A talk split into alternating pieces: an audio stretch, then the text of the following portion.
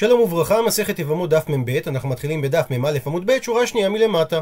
תנו רבנן, שנו רבותינו בברייתא, יבמה שחלצו לאחים בתוך שלושה חודשים מיום המיטה של בעלה, הדין שהיא צריכה להמתין עד שיחלפו שלושה חודשים מלאים. הפכנו דף, ואם הם חלצו לה לאחר שלושה חודשים מיום המיטה, אין צריכה להמתין שלושה חודשים נוספים, אלא יכולה להינשא מיד. הוא מדייק את הגמרא הווי, כלומר הווי לומד מכאן, שהשלושה חודשים שאמרו זה משעת מיתת הבעל ולא משעת חליצת היבם. ושואלת על כך הגמרא, מה ישנה מגט? דרב אמר משעת נתינה, ושמואל אמר משעת כתיבה.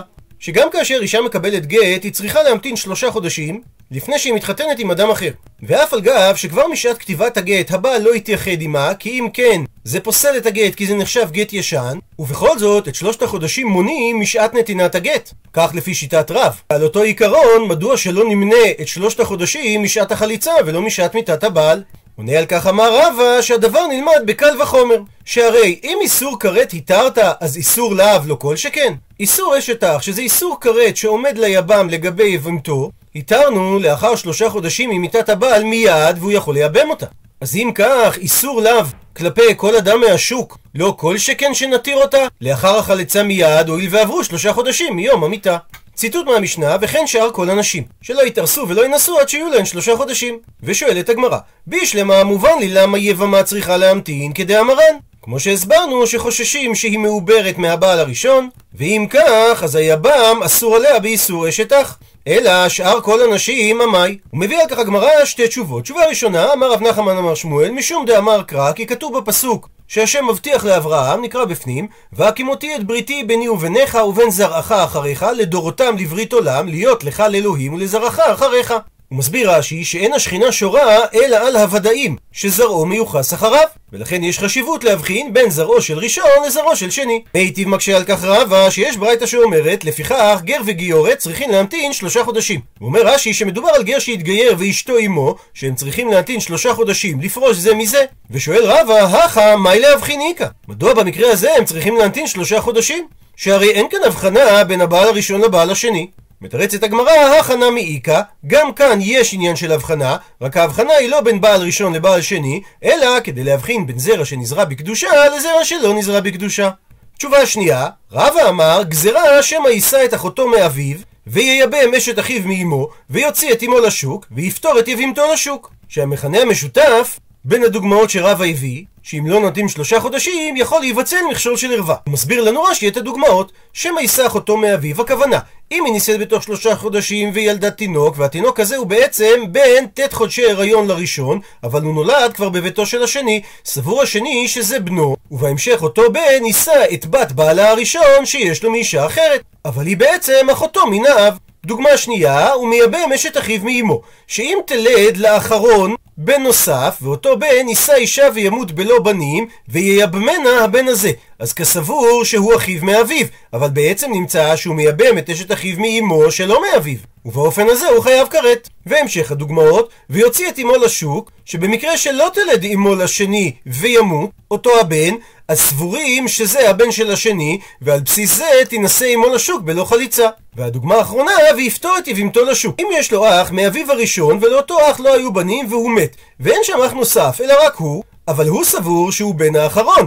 אז נמצאת אשת בנו של ראשון זקוקה לו, והיא בעצם חושבת שאין עוד אחים, ואז היא נישאת לשוק בלא חליצה. וממשיך רש"י ומפרט גם את החששות שקיימים לגבי גר וגיורת, שייתכן חשש לשמא ייבם אשת אחיו מאמו, הוא מפרט רש"י, שמא הגיורת הייתה מעוברת, וכשהיא ילדה היא סבורה שהוא היה בן שבעה חודשי הריון, כך שבעצם בקדושה הוא נזרע. דהיינו, לאחר שהם התגיירו. ואחריו היא ילדה עוד בן, שהוא נשא אישה ומת בלא בנים, ואחיו שנולד לפניו ייבם את אשתו. כי הוא סבור, לפי הסיפורים של האמא, שגם הוא נזרע בקדושה. אבל כיוון שהוא נזרע שלא בקדושה, ויש הגדרה שאומרת שסתם עובדת כוכבים מזנה, אז יש חשש שמא הוא בעצם לא בנו של זה, ואז נוצר מצב שהוא בעצם נושא את אשת אחיו מאמו. מיטיב מקשה על כך רב חנניה, שבברייתא כתוב, בכולן אני קורא בהם משום תקנת ערווה. דהיינו, כל האנשים שאסרו חכמים להינשא או להתייבם, אני אומר שהמכנה המשותף שלהם שהם נקראים תקנת ערווה כדי שלא יבואו לידי איסור ערווה. וכאן, לעניין הנשים שצריכות להמתין שלושה חודשים, אין כאן תקנת ערווה, אלא משום תקנת ולד. כדי להבחין בין של מי הילד שנולד. עד לכאן לשון הברייתא הוא מקשה רב חנניה, ואם איתה כולו משום תקנת ערווה. אם יש כהסברו של רבא שהחשש שחששו חכמים זה שמא יישא אחותו מאביו, אז גם כאן החשש הוא משום תקנת ערווה ולא משום תקנת ולד. מתרצת הגמרא, היי משום תקנת ולד דלא ליפגע בהו ערווה. הוא מסביר רש"י, כל שאר הנאסרות, התקנה היא כדי שלא היא ולא הבעל יפגעו באיסור ערווה. ומה שנקטה הברייתא משום תקנת ולד, הכוונה שהוולד עצמו הוא לא יפגע בערווה. אז עד לכאן ראינו שתי סיבות, למה חשוב לדעת מי האבא של הוולד. עוברת עכשיו הגמרא לדון, מה הזמן הנדרש כדי לדעת האם הוולד הוא בן הראשון או בן השני. איש למען נוח לי להבין מדוע שלא תמתין שתי חודשים ותינשא, כי במקרה כזה אני לא יכול לדעת ממי הוולד. דהיינו ספקה, שזה בדיוק הספק, שכאשר התינוק נולד אחרי שבעה חודשים, אני לא יודע אי בר תשעה לכמה, האם מדובר על הריון של תשעה חודשים מהבעל הראשון, אי בר שבעה לבטרה, או האם מדובר על הריון של שבעה חודשים מהבעל השני. אלא מדוע שלא תמתין חודש אחד ממיתת בעלה הראשון ותינשא, ובמקרה כזה, והיא לשבעה ילדה, היי בר שבעה לבת ראו, שהוא בוודאות בנו של השני, כי אם היא התעברה מהראשון, אז שבעה חודשים ועוד המתנה של חודש, זה אומר שמדובר פה על תינוק שנולד מהריון של שמונה חודשים, והרפואה בימיהם טענה שתינוק שנולד בחודש השמיני לא יכול לחיות. והיא לטמניה ילדה, ואם התינוק ייוולד בחודש השמיני, אז נוסיף לזה את חודש ההמתנה ויוצא שהי בר תשעה לכמה הוא, שהוא בנו של הראשון וזה הריון של תשעה חודשים. אז מדוע שלא תמתין חודש אחד ותינשא? מתרצת הגמרא, אי נמי, כי גם אם לטמניה ילדה, שהיא תלד בחודש השמיני, עדיין איכא למימר דבתראו. יש חשש שהוא שייך לבעל השני, כי דילמה אשתהו אשתהה חודש אחד ויהיה בר. שאולי היא נכנסה להיריון חודש אחרי שהיא התחתנה עם השני, וממילא ייתכן שהתינוק הזה הוא בנו של השני. ממשיכה הגמרא ושואלת, ותמתין שני חודשים ומחצה ותינשא. ואז דאי לשבעה ילדה, אז בוודאות היי בר שבעה לבת ראו, שזה הריון של שבעה חודשים והוא בנו של השני, והיא לשיטה ופלגה ילדה, ואם היא תלד אחרי שישה חודשים וחצי, אז בוודאות היי בר תשעה לכמה הוא. בנו של הראשון מהריון של תשעה חודשים. שהרי דאי בר בת ראו, אם זה הריון מהשני, בר שיטה ופלגה לא חיי. תינוק שנולד מהיריון של שישה וחצי חודשים לא שורד. מתרצת הגמרא, נמי, גם במקרה של לשיטה ופלגה ילדה, והתינוק שורד, זה לא אומר שזה בוודאות הריון של תשעה חודשים מהראשון, כי איכא למימר, ייתכן לומר דבתראו, שהוא מההריון של השני, דאמר מר זוטרא, שאפילו למאן דאמר שאישה יולדת לט' אינה יולדת למקוטעין, ומי שילדה לזין יולדת למקוטעין, דהיינו שתשעה חודשי הריון אינם מקוטעים, אלא בהכרח הם תשעה חודשים שלמים. והריון שנמשך שבעה חודשים, ייתכן והחודשים הם חסרים ומקוטעים, והמקור לכך שנאמר, לגבי ההריון של חנה אמו של שמואל הנביא, ויהי לתקופות הימים.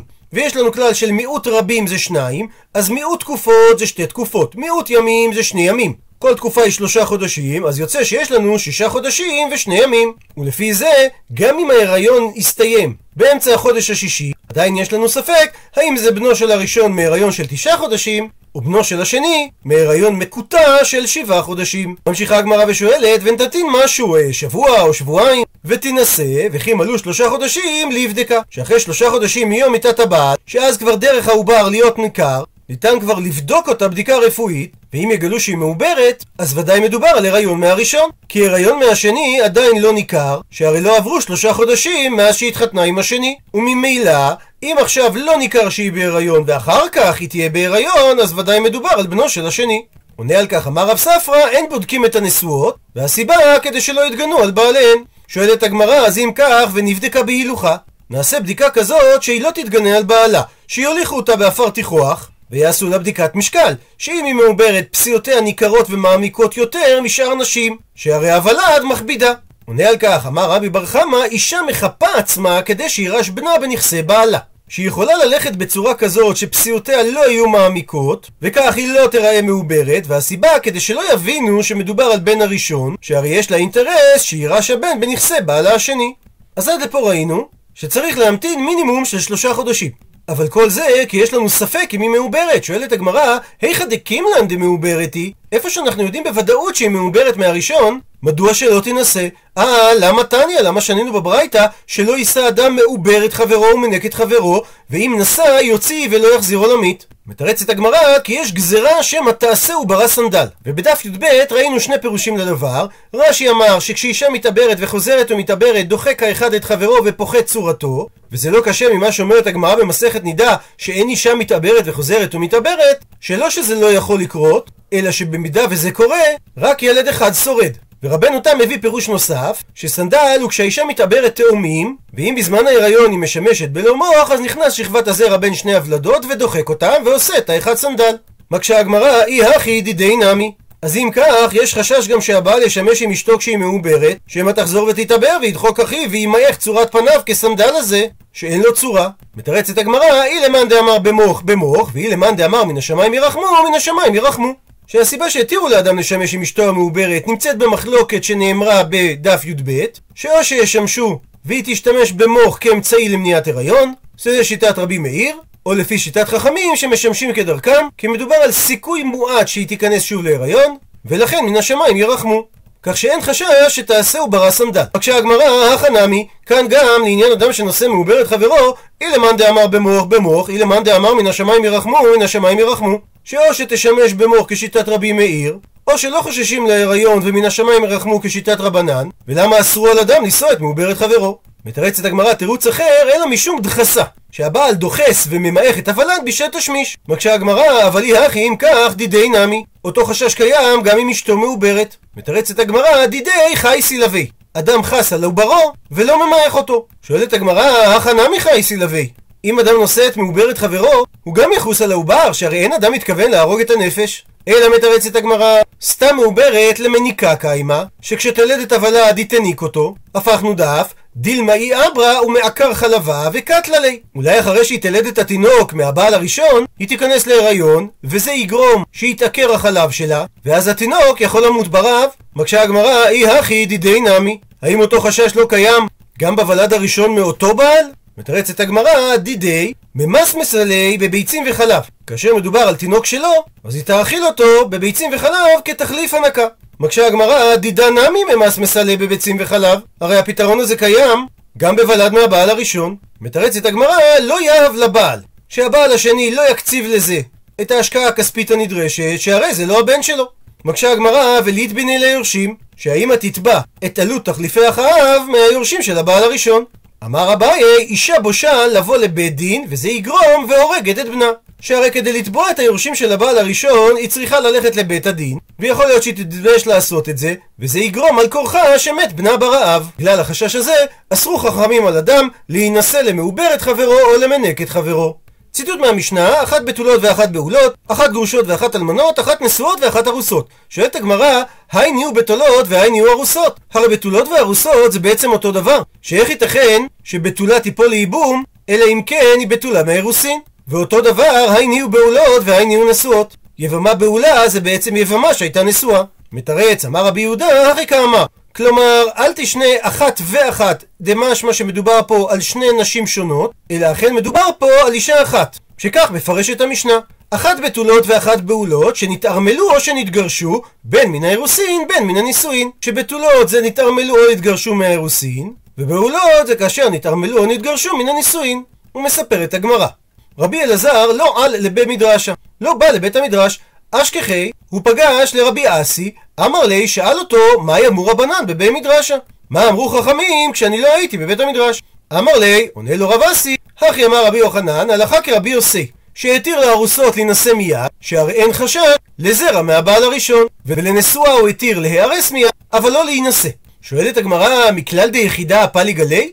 מזה שרבי יוחנן פסק הלכה כרבי יוסי, ולא כתנא קמא שאמר שלא ינסו ולא יתארסו בין הארוסות בין הבתולות, זאת אומרת שתנא קמא זה שיטת יחיד ולא שיטת רבים. שהרי אם זה היה שיטת רבים, יחיד ורבים הלכה כרבים. מתרצת הגמרא, אין, אכן תנא קמא זה שיטת יחיד, והתניא, וכך גם שנינו בברייתא, הרי שהייתה אישה רדופה, דהיינו רגילה, ללך לבית אביה, וגם סמוך למיטת בעלה, היא עמדה בבית אביה זמן מרובה, אז אנחנו לא חוששים שהיא מעוברת ממנו. או שהיה לה כעס בבית בעלה, ובגלל זה היא לא שימשה עמו, או שהיה בעלה חבוש בבית האסורים והם לא התראו, או שהיה בעלה זקן או חולה, ולכן הם לא שימשו, או שהייתה היא חולה או שהפילה אחר מיתת בעלה, או שהייתה עקרה או זקנה או קטנה. שלא יכולה להיכנס להיריון, או איילונית, שמעולם לא הביאה סימני בגרות והיא לא יכולה להיכנס להיריון, או שאינה ראויה ללד. ואומר רש"י שזה בא לרבות אישה שלקחה סם עקרות, ולכן לא חוששים שהיא נכנסה להיריון, ועדיין צריכה להמתין שלושה חודשים, זה דברי רבי מאיר. רבי יהודה מתיר להירס ולהינשא מיד. ומהברייתא הזאת הוכחה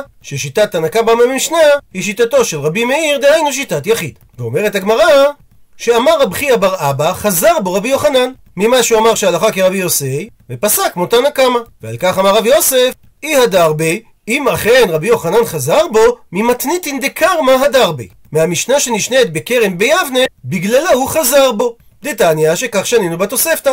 אמר רבי ישמעאל, בנו של רבי יוחנן בן ברוקה, שמעתי מפי חכמים בכרם ביבנה, זה היה נקרא כך כי הם היו יושבים שורות שורות כעין נטיות הכרם, שכולן צריכות להמתין שלושה חודשים, לפני שהתחתנו שוב. ומכוח המשנה הזאת, אומר רבי יוסף, חזר בו רבי יוחנן. מספרת הגמרא שאמר לרבי ירמיה לרב זריקה, כי איילת לקמי דרבי אבאו, שתיכנס לפני רבי אבאו, רמי ליה תשאל אותו, מי אמר רבי יוחנן שהלכה כרבי יוסי? איך זה ייתכן? ואמר רבי יוחנן שהלכה כסתם משנה, ותנן וכך שנינו במשנה שלנו, כל הנשים לא ינסו ולא יתארסו עד שיהיו להם שלושה חודשים, אחת בתולות ואחת בעולות. ולפי הכלל שרבי יוחנן בעצמו אמר הלכה כסתם משנה, איך ייתכן שהוא יפסוק הלכה כרבי יוסי וכנגד המשנה שלנו? כשרב זריקה הלך ושאל את השאלה הזאת לפני רבי אבאו, אמר לרבי אבאו, דרם הלכה לא חש לקמחי. מי ששאל אותך את השאלה הזאת, לא חושש למה שהוא טוחן ומוציא מפיו. כלומר, הוא לא למד מספיק לפני שהוא שאל את השאלה. שהרי המשנה שלנו זה סתם ואחר כך מחלוקת היא, כי אחרי המשנה מובאת מחלוקת רבי יוסי ורבי יהודה, ובמקרה כזה ואין הלכה כסתם. דאמר רב פאפא ואי תימא ויש אומרים את זה שאמר רבי יוחנן, מחלוקת ואחר כך סתם הלכה כסתם, אבל סתם ואחר כך מחלוקת אין הלכה כסתם. ולכן לא הייתה בעיה לרבי יוחנן לפסוק הלכה כרבי יוסי. עד לכאן דף מ"ב. למעוניינים בהרחבה, הגמרא הזכירה את התוספתא שאמר רבי ישמעאל בנו של רבי יוחנן בן ברוקה שהוא שמע מפי חכמים בכרם ביבנה שזה היה מקום מושב הסנהדרין אחרי חורבן ירושלים. כרם ביבנה זה גם שמה של ישיבת ההסדר הראשונה והישיבה הגבוהה הראשונה של תנועת בני עקיבא. הישיבה שוכנת ליד גבעת וושינגטון וקבוצת יבנה. רעיון הקמת הישיבה עלה בשנות ה-20 של המאה ה-20. בשנת 1940 הודיע מנחם אוסישקין על ייעוד אדמות שנרכשו בידי הקרן הקיימת להקמת ישיבה גבוהה בידי המזרחי באתר של כרם ביבנה ההיסטורית ולידה יישוב דתי. ובמרץ 1941 יצאה ועדה של הקרן הקיימת לסימון המיקום המדויק של הישיבה. הישיבה הוקמה בשנת 1953, ה' אלפים תשי"ג, על ידי 13 מחווי גרעין גחלת של שבט איתנים שהתגבש בישיבת בני עקיבא כפר הרועה בתחילת שנות ה-50. כאשר חיפשו המקימים ראש ישיבה, הם פנו בהתחלה אל הרב שאול ישראלי בבקשה שיעמוד בראשה, אך הוא סירב. הם פנו לרב חיים יעקב גולדוויך, שבהתייעצות עם רבו החזוני איש מונה לתפקיד. הוא הנהיג את הישיבה כישיבה ליטאית לכל דבר, למעט העובדה שתלמידיה הם בוגרי תנועת בני עקיבא. בשנותיה הראשונות שימש המוסד כישיבה גבוהה לבוגרי ישיבות תיכוניות ולחברי גרעיני בני עקיבא שביקשו להישאר זמן נוסף בישיבה מעבר לתקופה הקצובה של גרעיני בני עקיבא שלמדו בישיבות אחרות של התנועה. כבר בשנתה השלישית של הישיבה למדו בישיבה כ-50 תלמידים. בראשית שנות ה-60 שירתו תלמידי הישיבה בצבא במסגרת מסלול של נחל תורני, ובשנת תשכ"ו התחילה הישיבה לפעול במתכונת של ישיבת הסדר.